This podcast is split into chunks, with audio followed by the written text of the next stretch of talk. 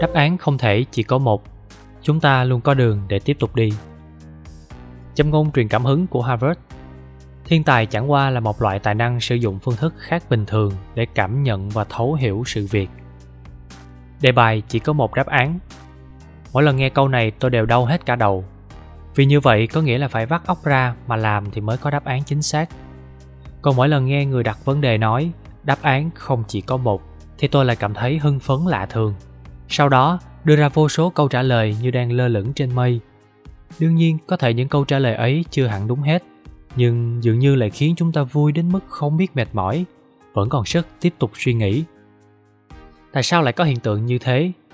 Bởi vì đáp án được đa dạng hóa có thể kích thích trí tưởng tượng của chúng ta, phát huy sức sáng tạo trong mỗi con người.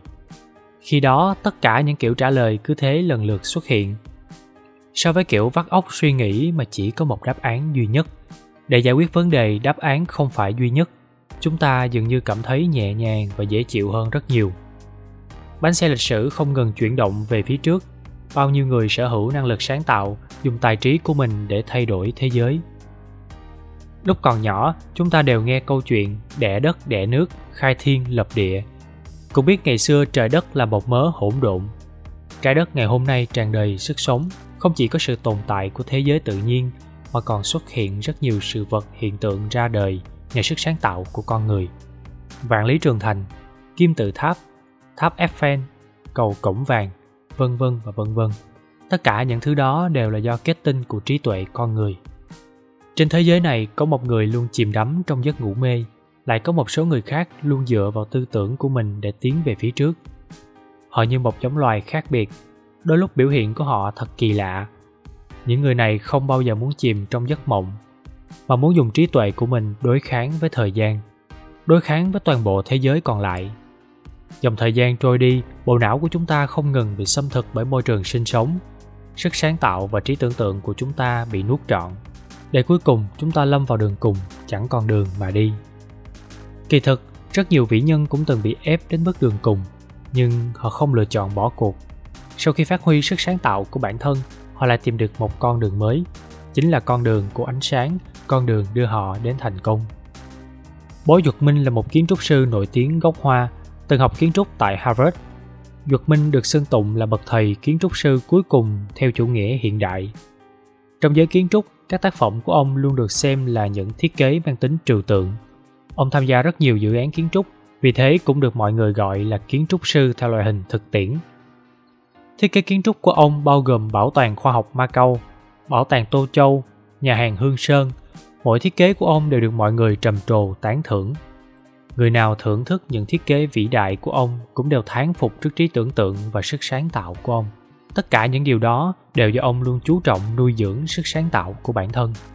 Trong thời gian ông học tại Harvard, các giáo sư rất ít khi giải thích cho sinh viên nghe làm thế nào để thực hiện các kiến trúc thế giới nổi tiếng mà họ luôn yêu cầu sinh viên tự thiết kế, tự tạo ra kiến trúc cho riêng mình. Mỗi thiết kế đều có một sinh mạng, nhưng không phải ai cũng có thể thức tỉnh linh hồn đó. Thế nhưng duật minh luôn biết đào sâu suy nghĩ đã làm được. Trong khi học, ông rất thích thiết kế kiến trúc. Nếu so với các kiến trúc vĩ đại, các thiết kế của ông quá bé nhỏ. Nhưng nếu so về trí tưởng tượng thể hiện trong kiến trúc vốn có, thì thiết kế của ông không thua kém bất cứ kiến trúc nổi tiếng nào các kiến trúc do sinh viên thiết kế đều được giáo sư hướng dẫn và khích lệ. Các giáo sư thường nói rằng, rồi một ngày, chắc chắn các em sẽ xây dựng được nó lên, và đó sẽ là kiến trúc độc nhất vô nhị trên thế giới. Duật minh quả thật đã thực hiện được điều này. Được các giáo sư trong trường khuyến khích, trí tưởng tượng và sức sáng tạo của sinh viên đều được phát huy đến mức tối đa. Trong mắt họ, dường như không có gì là không thể thực hiện bất kỳ vấn đề mang tính hoang đường nào, họ đều có thể nghĩ ra phương án giải quyết. Trí tưởng tượng giúp họ luôn bay bổng, còn sức sáng tạo giúp họ bay bền lâu hơn. Họ vĩnh viễn không bao giờ tin vấn đề chỉ có duy nhất một đáp án. Đối với họ, đường cùng không tồn tại. Chỉ cần họ tích cực vận dụng trí tưởng tượng và sức sáng tạo, luôn luôn có đường ngay dưới chân mình. Bí quyết thành công của harvard. Khi chúng ta còn nhỏ hẳn ai cũng từng chơi trò tháp gỗ Lúc đó, có phải bạn cũng tưởng tượng mình đang xây một tòa lâu đài? Bây giờ những suy nghĩ ấy có còn không? Có lẽ người nào cũng chỉ cười xòa. coi đó là câu trả lời cho thời thơ ấu với những suy nghĩ ngây ngô nhưng tôi muốn khuyên mọi người hãy luôn giữ gìn và duy trì những suy nghĩ trẻ thơ ấy quay lại trò chơi xếp gỗ để nhắc chúng ta nhớ trước mắt chúng ta luôn có một con đường con đường được đắp thành từ trí tưởng tượng và sức sáng tạo của mỗi người con đường ấy luôn tồn tại. Khi chúng ta cho rằng không còn con đường nào khác, nó sẽ lại thấp thoáng xuất hiện đâu đó dưới bóng cây, và rồi chúng ta sẽ lại thấy ánh sáng mặt trời rực rỡ. Cách nghĩ và cảm hứng của bạn đều bắt nguồn từ trong cuộc sống bình thường. Châm ngôn truyền cảm hứng của harvard, người sáng tạo bằng lòng sống trong tình trạng mơ hồ nhập nhằng họ không cần phải nghĩ cách giải quyết vấn đề ngay tức khắc mà có thể chờ đợi chọn cách sao cho phù hợp. Khi chúng ta bị chinh phục bởi sự sáng tạo của các nhà phát minh, các nhà khoa học, trong đầu chúng ta thường hiện lên viễn cảnh các nhà khoa học đang tập trung làm việc liên tục trong phòng thí nghiệm với những thiết bị vô cùng tối tân. Nhưng sự thật lại cho chúng ta biết rằng không phải như vậy, suy nghĩ đó không đúng. Thậm chí còn có thể nói là sai, rất sai. Mọi người nên biết rằng các nhà phát minh không ngồi yên trong phòng thí nghiệm rồi tưởng tượng ra nên phát minh cái này, nên phát minh cái kia. Mà mọi phát minh đều bắt nguồn từ cuộc sống bình thường. Những thứ được phát minh ra cũng là để phục vụ cho cuộc sống hàng ngày. Nước mỹ có một thương nhân rất nổi tiếng, nhưng lúc đầu ông cũng chỉ là một người bình thường, lại là một quân nhân sau khi xuất ngũ phải vào bệnh viện điều trị. Trong lúc rảnh rỗi, ông lấy một cuốn sách để đọc. Trong sách viết về câu chuyện suy nghĩ và làm giàu. Ông đọc mắt ông như vừa sáng lên theo từng trang sách tự hồ ông cũng đã tìm ra được chân lý làm giàu. Không kìm được hưng phấn, ông chỉ muốn lập tức nghĩ ra cái gì đấy rồi bản thân cũng sẽ trở nên có thật nhiều tiền. Ông nằm trên giường bệnh, bắt đầu cố gắng tưởng tượng. Suy nghĩ của ông lúc ấy như mọc thêm đôi cánh, từng ý nghĩ nối nhau xuất hiện. Có lúc ông muốn mở một viện dưỡng lão, có lúc lại muốn thành lập một công ty quảng cáo, lát sau lại muốn xây dựng một trung tâm thông tin. Những ý tưởng ấy khiến ông cực kỳ sung sướng nhưng rồi nụ cười vụt tắt trên môi. Ông phát hiện ra vấn đề, tuy nhiên những ý tưởng ấy rồi sẽ giúp ông một bước lên trời, một đêm tạo danh tiếng. Nhưng nó rõ ràng không thực tế, vì ông căn bản không có vốn để thực hiện. Rõ ràng, điều kiện thực tế không đáp ứng nổi việc thực hiện hóa các ý tưởng. Chẳng qua là mơ ước viễn vông. Ông cảm thấy vô cùng đau lòng, thất vọng, song vẫn không từ bỏ các ý tưởng làm giàu. Lần này, ông tự rút ra kinh nghiệm nghĩ xem mình có thể làm giàu từ những việc nhỏ nào. Cứ thế, ông lại trải qua một phen suy nghĩ nhưng chẳng thu thêm được kết quả gì. Một ngày nọ, y tá mang đến cho ông chiếc áo sơ mi mới giặt sạch. Quần áo của ông đều nhờ y tá mang ra tiệm giặt ủi gần đó. Ông giơ tay nhận áo, vừa nói cảm ơn xong, rồi lại rơi vào mớ ý tưởng làm giàu. Giữa lúc đang đau đầu chưa tìm ra giải pháp, ông bỗng nhìn thấy miếng bìa cứng dùng lót áo sau khi giặt ủi để giúp áo giữ nếp. Miếng bìa lót khiến ông tỉnh ngộ từ đó, ông bắt đầu bước trên con đường làm giàu của riêng mình. Ông in ấn quảng cáo trên miếng bìa lót, chào bán quảng cáo cho các công ty có nhu cầu và thu phí quảng cáo. Sau khi tích lũy được một số tiền, ông tiếp tục đầu tư mở rộng thị trường. Cuối cùng, ông cũng thành công, trở thành một trong những người cực kỳ giàu có. Câu chuyện này khiến chúng ta hiểu rõ một điều rằng, ý tưởng không thể thoát ly hiện thực, không thể giơ tay mà hái được sao trời. Chỉ những cảm hứng được tìm thấy trong cuộc sống thường nhật trải qua quá trình suy nghĩ và vận dụng mới có thể đạt đến thành công. Rất nhiều ý tưởng và linh cảm đều không có căn cứ vào đâu hết. Cũng không phải chỉ là các nhà phát minh, các nhà khoa học mới có trí tưởng tượng, mà thật ra mỗi người đều sở hữu nó. Nắm bắt được các ý tưởng ấy chính là đã gần với thành công rồi.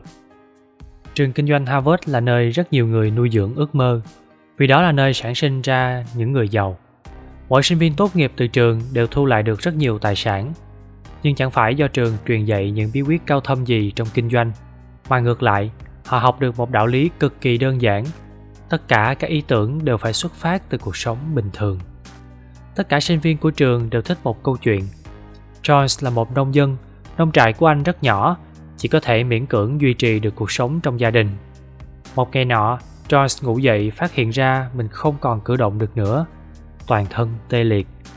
Sau đó, anh chỉ có thể nằm trên giường tình trạng này rõ là rất không may bạn bè người thân bên cạnh đều cho rằng anh thật bất hạnh sau này không thể làm gì được nữa thế nhưng jones lại không tuyệt vọng anh nằm nghỉ ngợi suốt mấy ngày, sau đó gọi người nhà lại, chia sẻ những suy nghĩ mấy hôm rồi với mọi người Đầu tiên phải trồng ngô trên mảnh ruộng nhỏ của nhà. Khi ngô chín thì bắt đầu nuôi lợn trên ruộng ngô. Dùng ngô làm thức ăn cho lợn. Khi lợn đã lớn thì giết thịt làm xúc xích để bán. Người nhà cứ theo lời dặn của anh mà làm, không lâu sau đã thu được nhiều lợi nhuận. Người nông dân trong câu chuyện trên đã rất thông minh.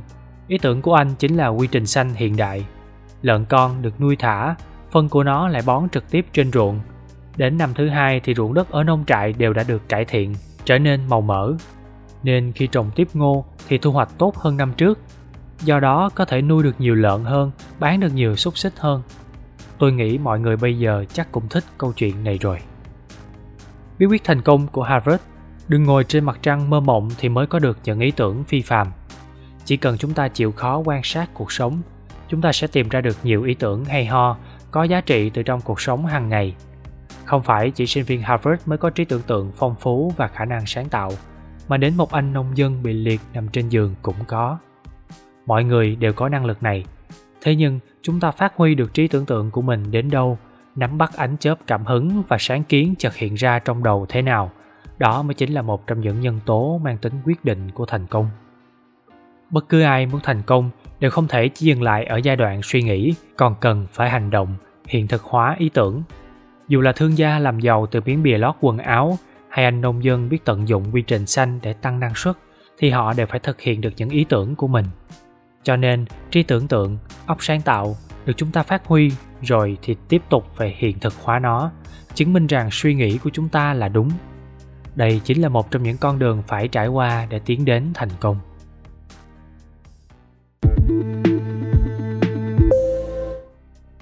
Tận dụng năng lực sáng tạo của bạn để phá vỡ gông cùm của tư duy. Châm ngôn truyền cảm hứng của harvard. Người thật sự có năng lực sáng tạo có thể thoát ra khỏi mọi ràng buộc của bản thân năng lực sáng tạo không phải loại năng lực cần chăm chỉ, học tập ngày qua ngày mới có, mà chúng ta khi sinh ra đã có loại năng lực này rồi. Dù vậy, rất nhiều người không giỏi vận dụng hoặc có thể nói thiếu ý thức vận dụng năng lực này của bản thân. Nếu chúng ta không cách nào vận dụng khả năng sáng tạo của bản thân, thì sẽ ảnh hưởng đến nhận thức, làm bất cứ việc gì cũng sẽ bị ràng buộc.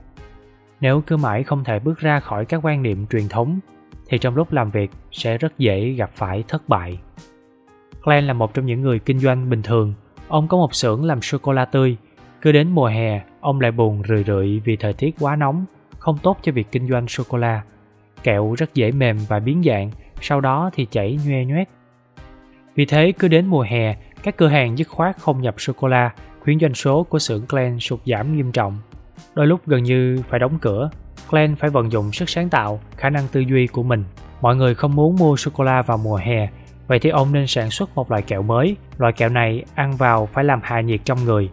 Nghĩ thế, ông bèn tập trung vào việc chế tạo loại kẹo cứng mới, doanh thu mùa hè rất khả quan. Qua mùa hè, doanh thu của sô-cô-la lại tăng lên, nhờ thế công việc kinh doanh của Glenn không còn lo lắng xuân hạ thu đông bốn mùa thay đổi nữa.